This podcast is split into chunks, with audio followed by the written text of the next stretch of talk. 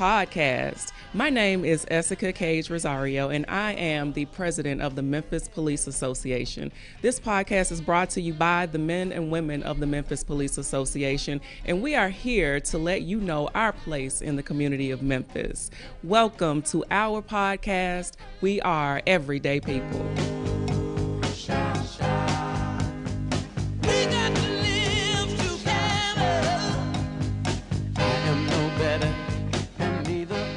On this, the premiere episode of the MPA podcast, we have special guests. We have Bill Gibbons, who is the president of the Memphis Shelby County Crime Commission. Thank you for joining our podcast. We hope you enjoy it. And welcome to this segment of the MPA. We are everyday people. I'm Matt Cunningham. I'm vice president of the Memphis Police Association, and I wanted to welcome you to our podcast and introduce you to several of the everyday people that work here in the office every day. Uh, to my left is Jeremy White. He is the secretary treasurer of the Memphis Police Association. Jeremy, welcome. Tell them, uh, tell the people here a little bit about yourself. Well, I've been on the Memphis Police Department almost 13 years. I trained at Airway Station, and after that, I worked South Precinct before coming down here, and um, been down here about six months now officially. I enjoy it very much. We love having Jeremy around. And uh, to my right is an integral part of the office staff here. Uh, this is Randy Smalley. She's the executive administrator of the Memphis Police Association Charitable Foundation. Randy, introduce yourself. Like Matt said, I'm Randy Smalley. I've been with the MPA and the Charitable Foundation for almost seven years now, um, and do just about any and everything. I think that's a fair statement. yeah, A- a lot of them try to say that I'm the glue here, um, but Absolutely. I wouldn't know what to do without my everyday people. Oh, well, thanks. Well, I'm Matt Cunningham. I'm a 23 year veteran officer with the Memphis Police Department. Uh, I've been permanently at the MPA now for about three years, uh, and I've been involved as a board member prior to that for another three. So uh, I've been involved with the MPA now pretty heavily for six years or so. So uh, we're happy to be here. We're going to tell you a little about what the MPA does, why we exist. Um, we were formed in 1973 uh, as a result of an of a necessity to uh, create a, a bargaining unit, some way for the Memphis police officers and the city to interact. Um, so the association represents approximately 1,900 to 2,000 officers right now. Um, we are the the association, the bargaining unit that represents those officers with uh, administrative hearings.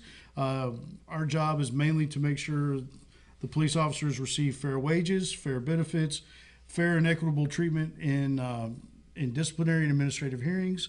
We provide legal representation. So uh, the administrative portion of what the MPA does is is pretty heavy. Um, it's very important to the police officers that work in this city, and uh, we do the best we can to represent those officers when it comes to negotiations with the city. We're going through contract negotiations right now. Um, we are in the process of renegotiating our contract that, ex- that expires June 30th of this year. Um, so that's a pretty heavy duty topic right now. Um, how are those going, Jeremy? Can you give us a little bit of an update? You know, uh, they're going quite well. Um, we've gone through several different things. We agreed on several things like um, uh, some CIT benefit pay, some hazardous duty pay. Um, kind of cleaned up some language in the MOU, which is our kind of like our constitution contract that we have between us and the city.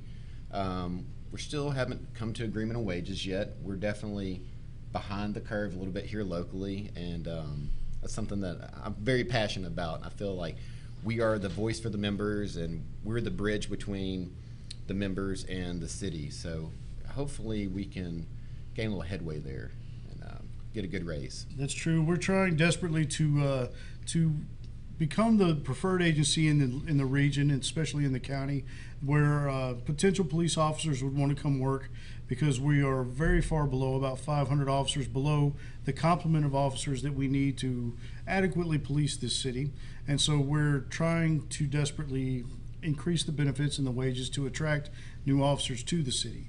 But the MPA also works with uh, community projects. Um, our latest and I guess our our most flagship project of the of, of the month is we're trying to um, work with the partnership to protect 901. Uh, that's the MPA uh, is is working with Bill Gibbons and Stevie Moore as a community outreach project to try to help reduce violent crime in the city. Uh, we've had several gun walks where the MPA has participated. We'll uh, we'll show up in a neighborhood that uh, that's got a little bit higher crime rate than other neighborhoods, and we'll we'll walk through those neighborhoods in a solid in show of solidarity to fight violent crime and to try to cut down on crime violence or gun violence. Uh, so that's just one of the projects that the MPA does uh, in the community, um, along with our our pledge to provide due process for the officers of this city. People a lot of times forget that Memphis police officers have the same rights as citizens when it comes to uh, to either administrative hearings or or uh, to appear in court. So uh, we just try to make sure those rights are preserved. Um, more community re- outreach that we do those that the MPA in 2011 founded a charitable foundation. That's Randy's main focus. Um, she's here to help me describe what the charitable foundation is and what we do for the community. Where to start? um, you know, back in 2011, there was always officers coming to us that were wanting to do things in the community and trying. They didn't have a foundation, and Mike Williams, our former president, um, he said, "We need a foundation." So that's where it all came from, and it just we ran with it. Um, we've it's well over a million dollars that we've given back to the Memphis Yes. community. Um, anywhere from donating a horse to the mounted patrol, um, to canine dogs. Um, goodness, Make a Wish Foundation. That's right. We've we've granted over 14 wishes to Make a Wish Foundation. Um, we have numerous events throughout the year that are fundraisers uh, to raise money to to uh, give out to on community grants. Um, like like Randy said, we've purchased a horse for the mounted patrol. Uh, we have purchased a dog for our canine unit. We've al- Several dogs. several dogs. Um, and we also uh, give to community projects. Uh, gosh, we've got. We did a backpack giveaway for a back to school thing a couple years ago, right before COVID hit. It's true. Uh, last last time around, last year around Christmas, we did a, um, a coat drive for Hispanic kids in the, in the community. Uh, we got notified that, that no none of the children that, that showed up as in need of a coat went without a coat. We got were able to, to get a coat for every child that was there. So Especially with the temperatures we had this year, that's right. people in Memphis didn't know what to do. So uh, we uh, we in addition to the fundraising events, go through some of the events that we have throughout the year. Um, s- typically, when we're not in a pandemic, um, we have our Brothers in Blue golf tournament. We have our Miles for Memphis 5K, our Hester Sykes Memorial Softball Tournament, and our Hearts of Giving toy drive that we do at Christmas to special need and or underprivileged children in the Memphis community. So we have these these fundraising events throughout the year, but we also accept donations if the community contacts us and says, "I would like to make a donation to the charitable foundation. How do I do that?" You can do it any number of ways. You can contact Randy at our office 523-7075. 901. The area code's 901. Uh, you know, you just call Randy and she can. Uh, she's we're all fancy and electronic. We can do that stuff with a credit card. Um, you can also donate through our website, uh, which is mpagivesback.org.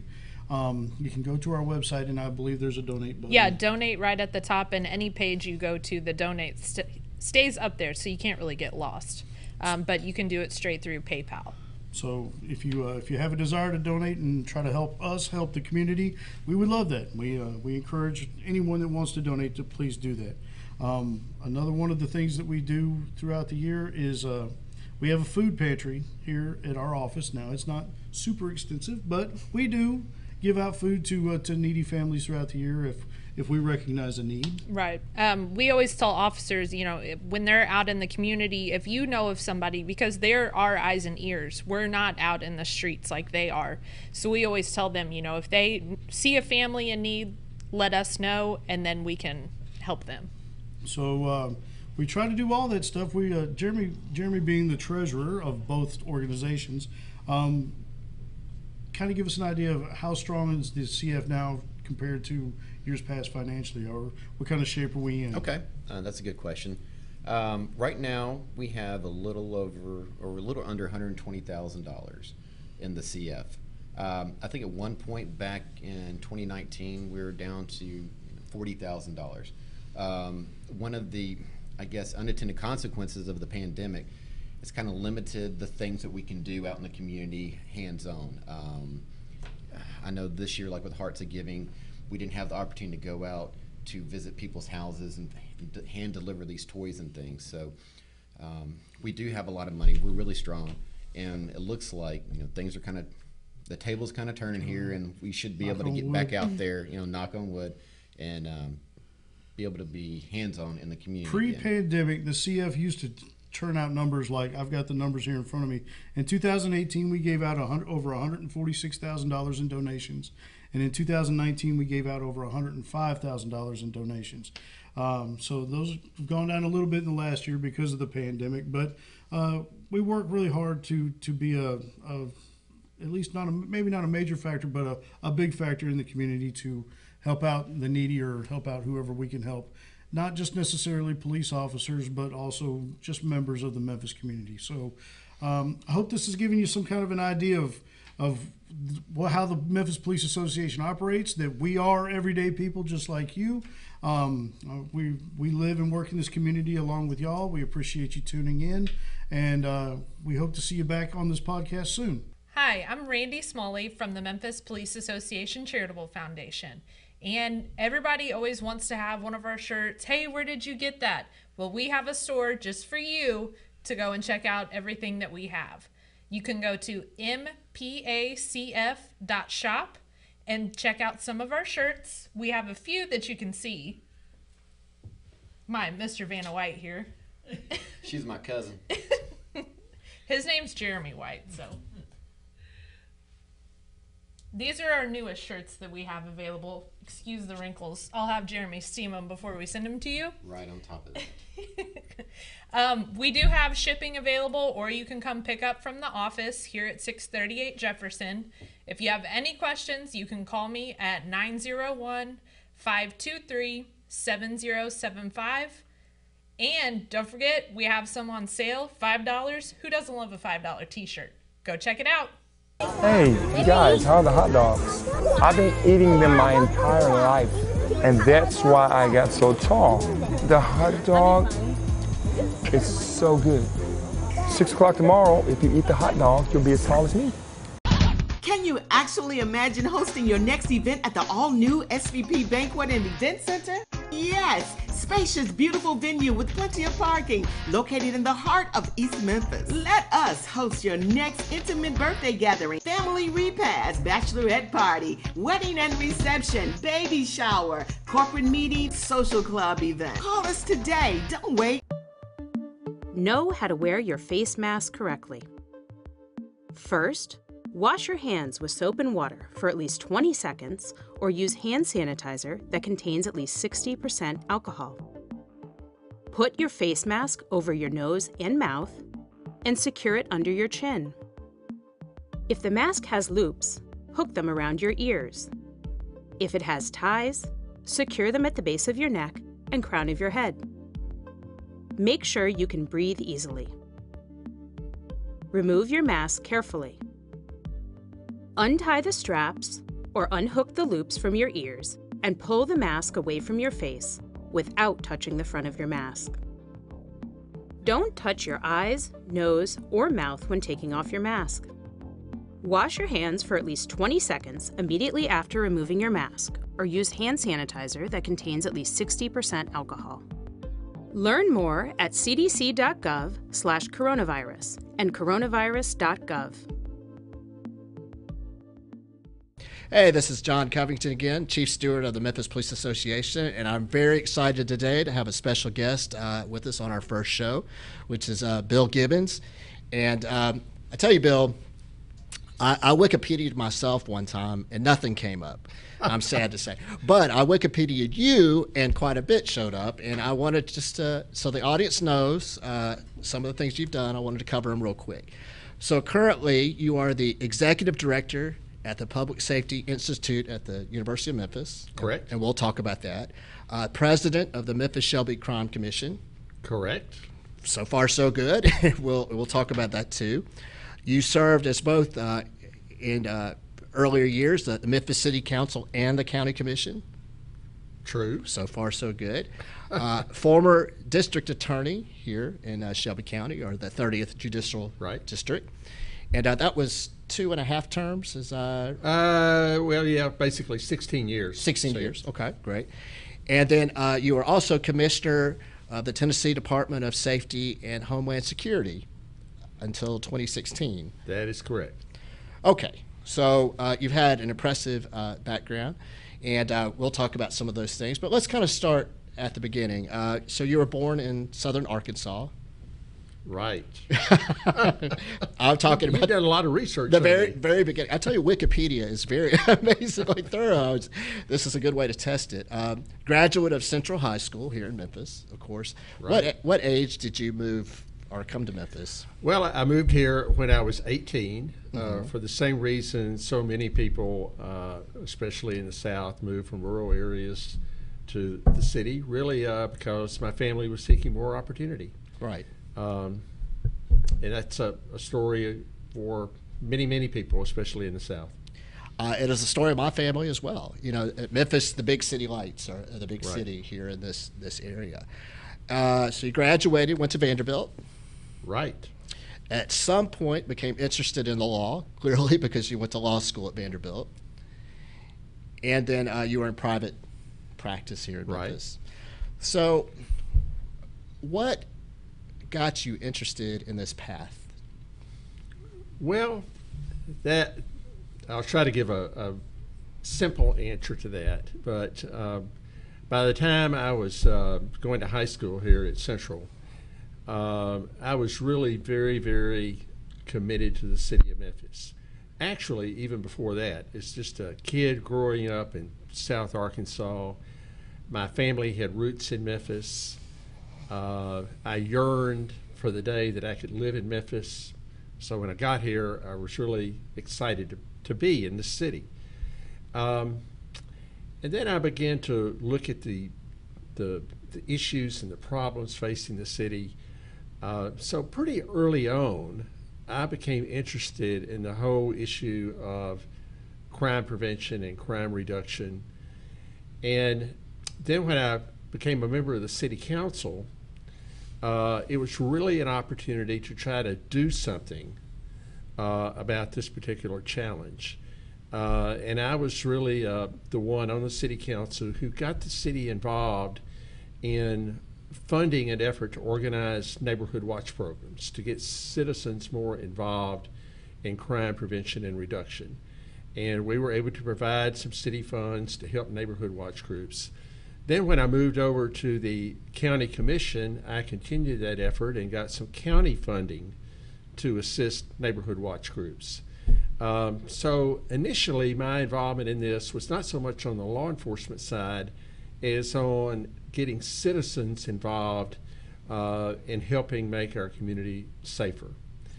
Then I became district attorney, and my my focus changed a little bit. Um, and when I became district attorney, I early on determined that the district attorney's office did not just need to be a reactive public agency, simply reacting to the cases that come in the pipeline, but needed to be proactive and really have some policies and practices in place that could have an impact on the crime rate. Uh, an example of that is um, the no plea bargaining policy that we implemented for the most violent crimes. Uh, and under that policy, we took the position that once someone was indicted for a major violent crime, murder, rape, aggravated robbery, uh, that we would not plea bargain that case unless there was some ethical or, le- or re- legal reason that came up. The prime example being you find out you had the wrong person, of course. Sure. Uh, but barring something like that, our position was we would not plea bargain. And that's an example of kind of a proactive policy by the DA's office that was one designed to hold those committing violent crimes accountable, but two to serve as a deterrent effect, to really try to send a signal out to the street level that if you make the bad decision of engaging in that kind of violent crime, the DA's office was going to do everything it could to hold you accountable.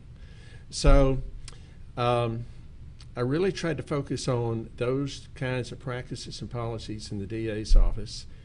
Uh, then, uh, of course, I went to the uh, Tennessee Department of Safety and Homeland Security, where part of my job was to oversee um, our highway patrol. Right. Um, and again, I really wanted to to try to make sure that as a law enforcement agency, the Highway Patrol was being proactive. Uh, and so one thing we did was to train every single road troop, trooper on uh, interdiction efforts, how to handle interdiction, uh, to make sure it was handled the right way so that uh, cases would hold up in court. Uh, so we really made an intensive effort to provide troopers that kind of training. So when they pulled somebody over uh, who may be engaged in drug trafficking, for example, they really knew how to handle that stop effectively uh, and in the right way. So uh, that's a long answer to your question, I guess, but that's really kind of how I got involved. Uh, initially, uh, focusing on citizens get involved in fighting crime, but then kind of moving over uh, from the from perspective of prosecutor uh, and then someone overseeing a law enforcement agency. Well, and uh, that to me, that's one of the things that makes your journey very interesting to me because, uh, and we kind of talked before we started taping how, and we, we just talked to uh, Sandy and Ariel about uh, the the gun walks uh, against or Yeah. the walks against gun violence, and we'll talk about that too, which you were a prime mover in that. So you've been able to approach or see crime as a, as a from a political perspective, uh, from a state perspective, looking uh, on a state level and here locally, uh, and uh, as a DA, as, from the law enforcement perspective, and then as a, and now more recently from the community aspect. Though you did were involved in neighborhood watches early on. Do you see, looking at that kind of holistic way? Do you see one more important than the other, or is it all a cohesive effort that's going to take uh, to kind of make a dent in, the, in these things that we deal with? Wow, John, I would say it has to be a cohesive effort. Um, the police can't do it alone. They need the help of citizens and prosecutors. Prosecutors can't do it alone, and citizens can't do it alone.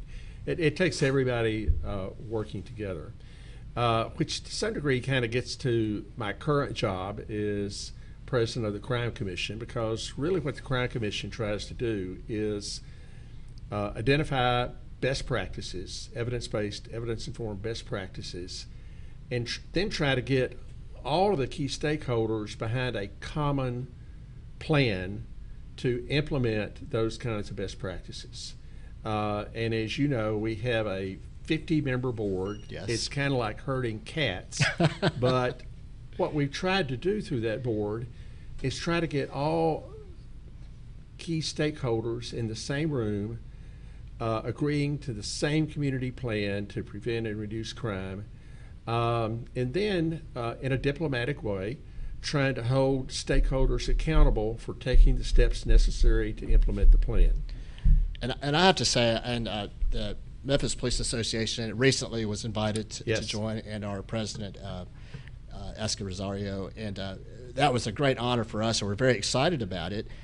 And, and, and to your point, in sitting in the meetings, it's just it's so impressive to see the wide array across uh, politics, community organizing, uh, just all these points of view, all these strong personalities too. Without question, uh, these are all I get to sneak in and see, you know. But these are all really impressive folks, and me sitting there. But it is impressive, and uh, I'm also kind of drawn to. It's not your standard kind of organization. I mean, you've, you've got such a broad approach, and so what are some of the specific uh, programs that you think have been most effective coming out of the Crime well, Commission? Well, first of all, when you say it's impressive, I'm glad you say that. However, we've been meeting virtually yes. for obvious reasons. Uh, we're hoping to go back to in-person board meetings in July, and hopefully you'll be even more impressed because when we have in-person board meetings, there's much more interaction Right, than right. there is virtually. So hopefully you'll see that. Uh, in terms of uh, things that we're really kind of focusing on right now and pushing and advocating, uh, let me mention two or three. Okay. Uh, first of all, something um, important to the Memphis Police Association is our shortage of police officers. Yes, yes. Uh, and we have been uh, really working on that and advocating steps to address that. Uh, this year, uh, we were supportive of legislation at the state level to uh, do away with the current residency requirement. Uh, it passed the state senate. Right. It got bumped till next year in the state house, uh, but we're going to still be at it, uh, and we're going to be actively uh, advocating for that and encouraging members of the state house of representatives to pass that. So that's an example of what we're doing. Uh, another thing, uh, which was I think pretty significant, was uh, the fact that over the last three years, the Crime Commission raised $6.1 million in private money Right. To help pay for retention bonuses for Memphis police officers and recruitment bonuses. Um, and I hope that's helped. Um, you know, going and, you know, I'm not telling you anything that you and other police officers don't know, but uh, through 2017, well, between 2012 and 2017, we were having a net loss of police officers year after year. That's right. Uh, beginning with, in 2018, we were able to reverse that and had some net gain, not as much as we need. But I would like to think that the retention bonuses help help that in terms of reversing that trend. Um, of course, in 2020, we had another net loss of police officers. Uh, and in part, that was because of the pandemic. Uh, as you know, one class was canceled due to, to the, Right, due right. to the pandemic. Uh, but hopefully, um, we'll have a, a, a net gain uh, in 2021 as well. But I would like to think that the $6.1 million that the Crime Commission raised in, in private funds um, at least helped in terms of reversing that trend of net losses. Well, and, and, and yes, eh, definitely that. And I also, I'm glad you brought up this residency issue. It's something that uh, the Memphis Police Department and the Sheriff's Office extremely supportive of. And uh, the MPA, as representative of the officers, was extremely uh, supportive uh, from the beginning. Uh, uh, you know, we were we were extremely disappointed when it was the citizens were not allowed to vote on Yes. it. That that was taken away, and uh, we were um, so we do hope, and of course we're going to do everything we can to uh, hopefully that changes because in this highly competitive world we live in, um, opening up that pool of talent and ability and it's just immeasurable the impact it would have. So. And I might mention one more thing on that. Uh, the Crime Commission did commission a professional public opinion poll in July of 2020 Yes. uh, by a very reputable polling outfit that has a reputation for accuracy in this community.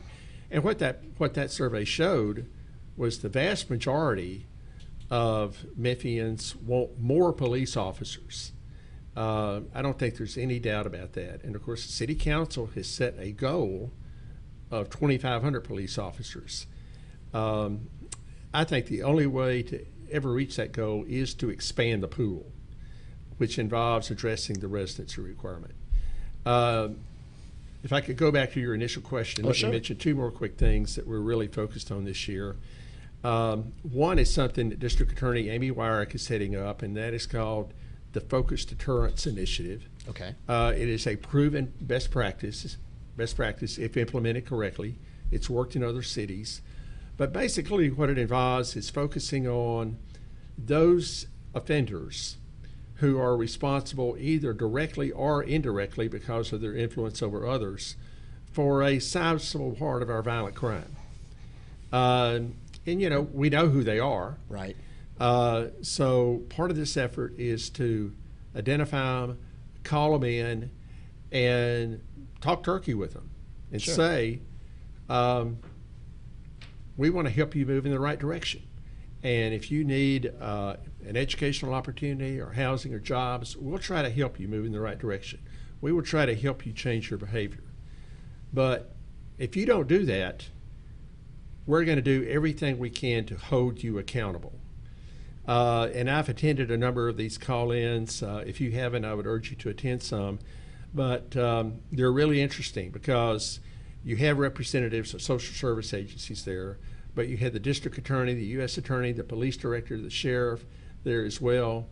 Um, and they make uh, the point very clear that these individuals will be held accountable if they don't change their behavior.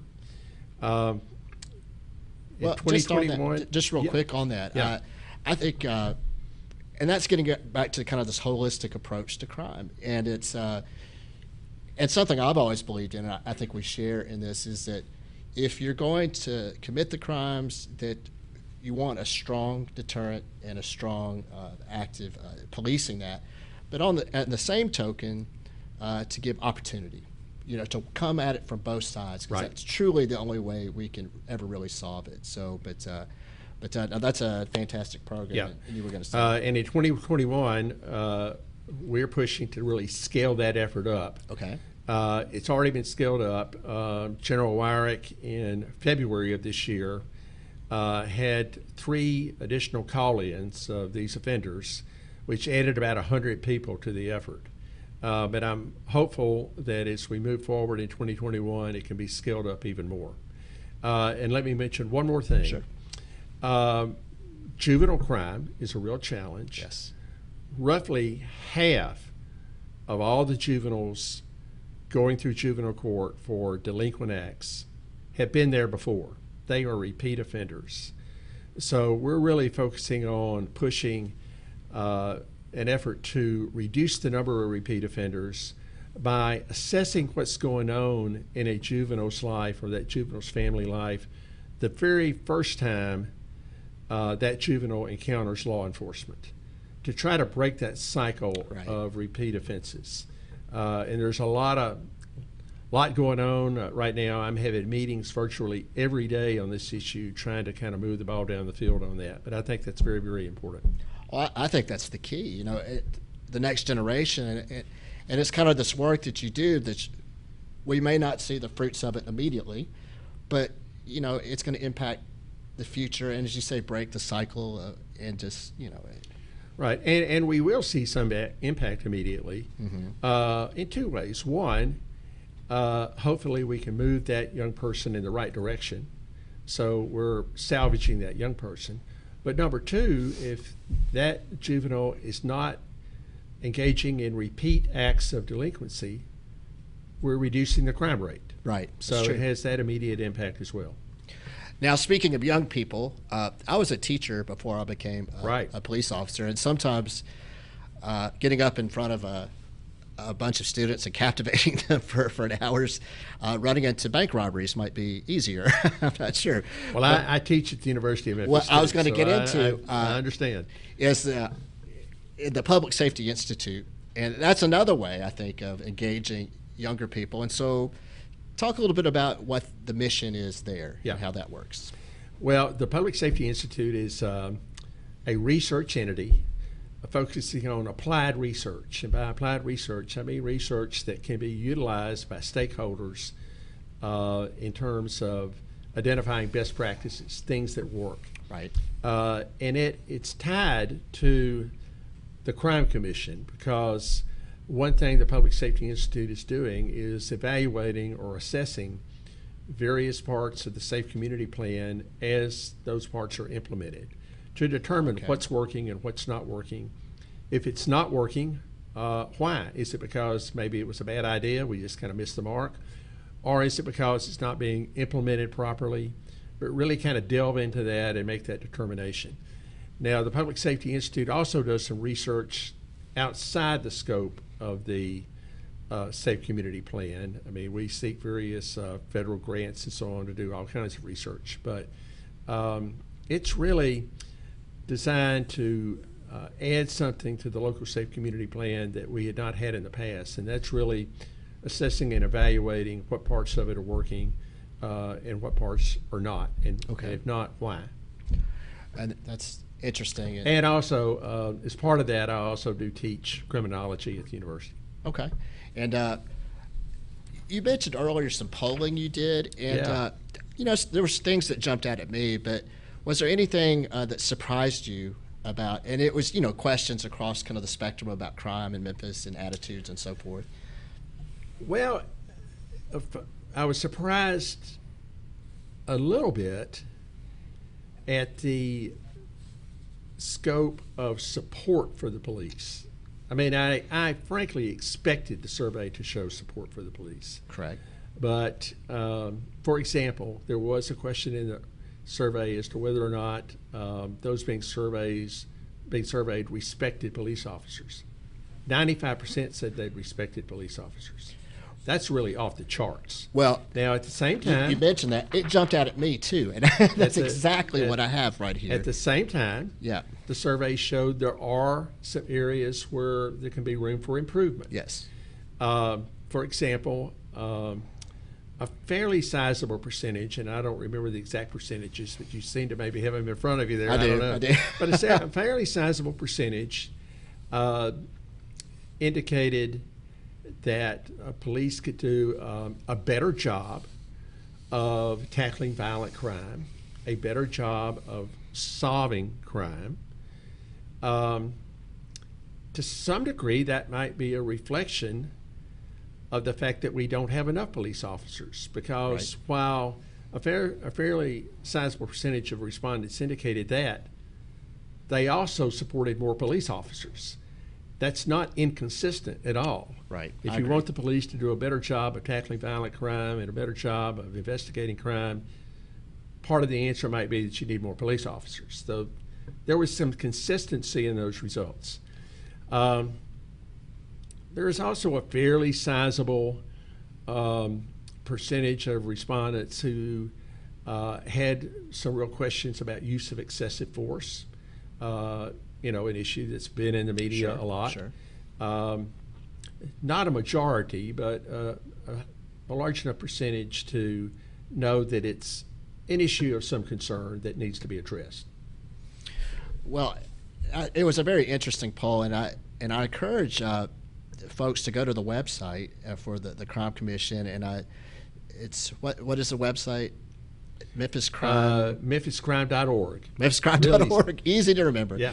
Uh, and I would encourage people just to go and see what they have to offer on the website and uh, some of these poll results because you really get some real insight. And uh, what I like about the poll, if you dig into it and look at demographically, I think it really does capture a true photograph. Of, Well, it, and, and I'm glad you mentioned that because when you look at the poll results in terms of the high respect for police officers, Yes. the desire for more police officers, it's across the board. Black, white, men, women, very consistent results there. Well, you know, Bill, you're you're, you're doing great work, and uh, you know we're very excited to uh, to become involved and work with and support the mission uh, that you're doing.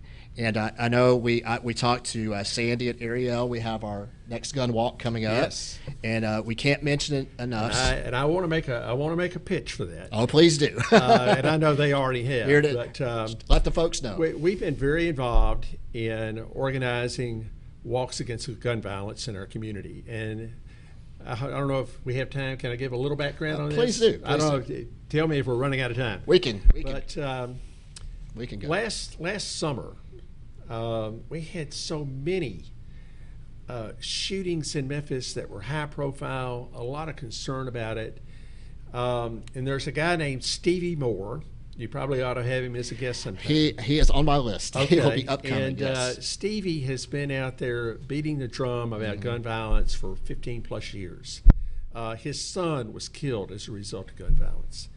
Uh, but he's kind of been the, a lone drummer out there. And Stevie and I were talking last summer about the need to mobilize the community to demand uh, that we do something about the level of gun violence in this community. Uh, and Stevie and I quickly agreed that we needed to or- start organizing uh, community events uh, for citizens to really step out and say they're fed up with gun violence and demand that people in a position to do something act on this. Uh, we then quickly brought in District Attorney Amy Weirich to help us begin organizing this. Uh, we then reached out to Le Children's Hospital, and before we knew it, we had about 10 or 15 partners for the very first Walk Against Gun Violence. which was in November of 2020, we had no idea how many would show up. We simply crossed our fingers to, and hoped that, you know, we'd have a good turnout. Well, uh, the count was about 450 people who turned out for that initial walk. Um, then the number of partners began to grow, and we're very glad to have the Memphis Police Association as one of the partners. Oh, yes. And now we have, I believe, over 20 partners sponsoring these walks. Uh, the second walk was in February of this year in Whitehaven. We had over 500 walkers. And the next walk is going to be on Saturday, April 24th in Frayser, beginning at and ending at the MLK Prep Academy. The walk route is 1.9 miles. Uh, we need a big turnout uh, to send a clear message that this community uh, is fed up with gun crime. It's not acceptable behavior. Um, it really send a message to those who are in a position to act and do something um, to recognize that the public wants action. Well, thank you, Bill. And As I say, please come out to the walk. Uh, The more people, the more we spread the message, and there will be more walks, and there will be information about that forthcoming. And that's at 10 a.m. on Saturday. April 24th. So we hope to see you there, Bill. I just want to thank you so much. Uh, you've uh, been a great public servant throughout your life.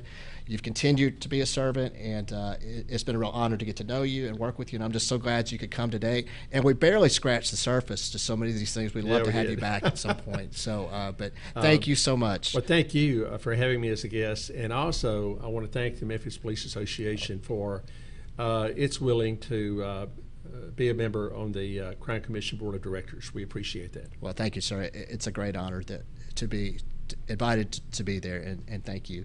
So again, uh, thanks, Bill, and uh, thank you very much, and uh, we'll see you soon. Hey, I just want to thank you guys for joining us for our very first episode of our uh, podcast. We had a great time tonight. I think we learned a lot. I want to thank our guests, Bill, Sandy, and Ariel, for a great job. And uh, in upcoming episodes, we're going to have more interviews with political leaders, community leaders, uh, officers, day to day citizens. And we're going to have conversations and we're going to talk about solutions and things that we can do working together. Because ultimately, in the end, we're all in this together. We're all everyday people working for a better Memphis and working for a better world if we can.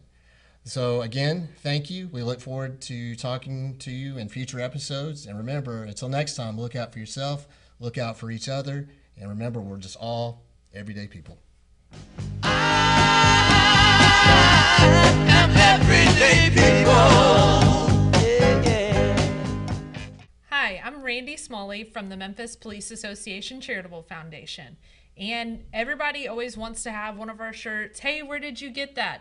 Well, we have a store just for you to go and check out everything that we have. You can go to mpacf.shop and check out some of our shirts. We have a few that you can see. My Mr. Vanna White here. She's my cousin. His name's Jeremy White, so. These are our newest shirts that we have available. Excuse the wrinkles. I'll have Jeremy steam them before we send them to you. Right on top of it. Um, we do have shipping available, or you can come pick up from the office here at 638 Jefferson. If you have any questions, you can call me at 901 523 7075. And don't forget, we have some on sale $5. Who doesn't love a $5 t shirt? Go check it out. Here are the top 10 things you can do if you think you might have coronavirus or COVID 19. 1. Stay home. 2. Monitor your symptoms carefully. If they worsen, call your healthcare provider. 3. Rest and stay hydrated. 4. If you have a medical appointment, call ahead and let them know you may have COVID 19. 5. If your symptoms are severe, call 911. 6. Cover your cough and sneezes. 7. Wash your hands often. 8. Stay away from others in your home. Use a separate bathroom. 9. Avoid sharing personal items. And 10. Clean all surfaces that are touched often. the players gotta they have to take ownership and come out and play.